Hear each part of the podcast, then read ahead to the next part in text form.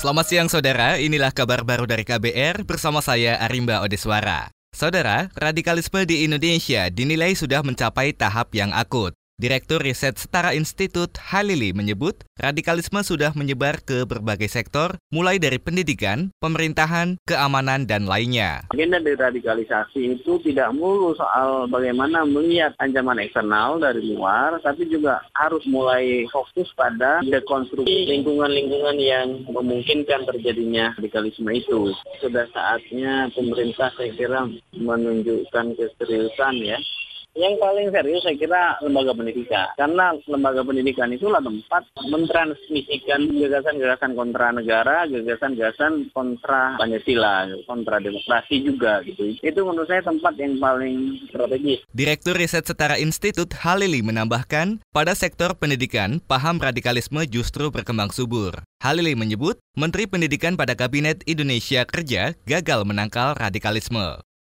Sementara itu, saudara, Komisi Pemberantasan Korupsi KPK memastikan punya salinan buku bank berwarna merah milik Basuki Hariman yang disebut buku merah. Wakil Ketua KPK Laude M. Syarif mengatakan, salinan buku merah dapat digunakan kembali kalau suatu saat ada pengembangan kasus. Ya, buku merah sendiri kita punya kopinya kok. Kita punya, uh, memang dulu waktu itu ada perintah dari pengadilan untuk menyerahkan buku merah itu ke Polri. Tetapi sebelum kita menyerahkan buku merah itu ke Polri, kita bikin duplikasinya dan ditandatangani semua uh, uh, oleh para pihak yang mengambil itu jadi sama otentik. Jadi kalau ada pengembangan kasus yang berhubungan dengan itu, ah, itu masih ada insya Allah di KPK. Itu tadi Wakil Ketua KPK Laude M. Syarif. Sebelumnya, tim media yang tergabung dalam Indonesia Leaks mendesak kepolisian menindaklanjuti temuan baru perobekan barang bukti buku merah yang terekam kamera pemantau KPK. Buku catatan keuangan Bank PCA kantor cabang utama Sunter Mall itu atas nama Serang Nur. Di antaranya, memuat catatan pemberian uang suap dari Basuki Hariman kepada sejumlah pejabat. Ada 68 catatan transaksi diduga aliran suap kepada sejumlah orang dari beragam instansi, mulai dari petinggi Polri, Bea Cukai, Balai Karantina, TNI, hingga Kementerian Pendayagunaan Aparatur Negara.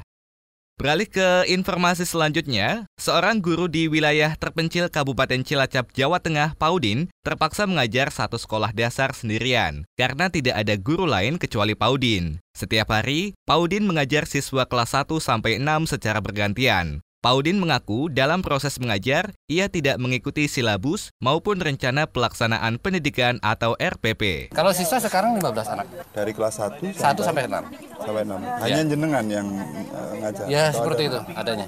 SD Ujung Alang 01. Iya, filial. Ini katakan ranting, kan uh, kelas jauh. Jarak ke Ujung Alang kita harus menggunakan transportasi laut. Hmm. Ya perahu yang pertama. Yang kemudian kalau kalau daerah Kaunganten itu jaraknya 7 kilo. Anak-anak siapa yang sanggup? Iya kalau musim kering. Kalau musim pengisian besok. Sebetulnya kita nggak nggak pakai silabus, nggak pakai RPP. Mau ke mana anak tersebut? Hmm. Tapi saya lihat terpenting anak tersebut mau maunya ya. ke mana? Paudin, guru di wilayah terpencil Dusun Bondan, Cilacap, Jawa Tengah, lebih banyak mengajarkan siswanya dengan pendidikan berbasis potensi anak dan lingkungan Dusun Bondan. SD Filial Negeri 1 Ujung Alang berdiri sejak 2002 dan sudah meluluskan 9 angkatan. Berita terakhir, Satuan Polisi Lalu Lintas di Kepolisian Pontianak, Kalimantan Barat hari ini menerapkan sanksi hukuman membaca isi Sumpah Pemuda kepada puluhan pelanggar lalu lintas. Kepala Satlantas Kepolisian Pontianak, Syarifah Salbiah, mengatakan sanksi membaca itu diberikan kepada pemuda atau siapa saja yang melanggar aturan lalu lintas selama operasi zebra. Salah seorang pelanggar lalu lintas, Dede, mengklaim sanksi itu cukup mendidik. Sementara itu, data Satlantas Kepolisian Pontianak mencatat, hingga saat ini sudah ada sekitar 700 pelanggaran lalu lintas sepanjang operasi Zebra Kapuas 2019. Saudara, demikian kabar baru dari KBR, saya Arimba Odeswara.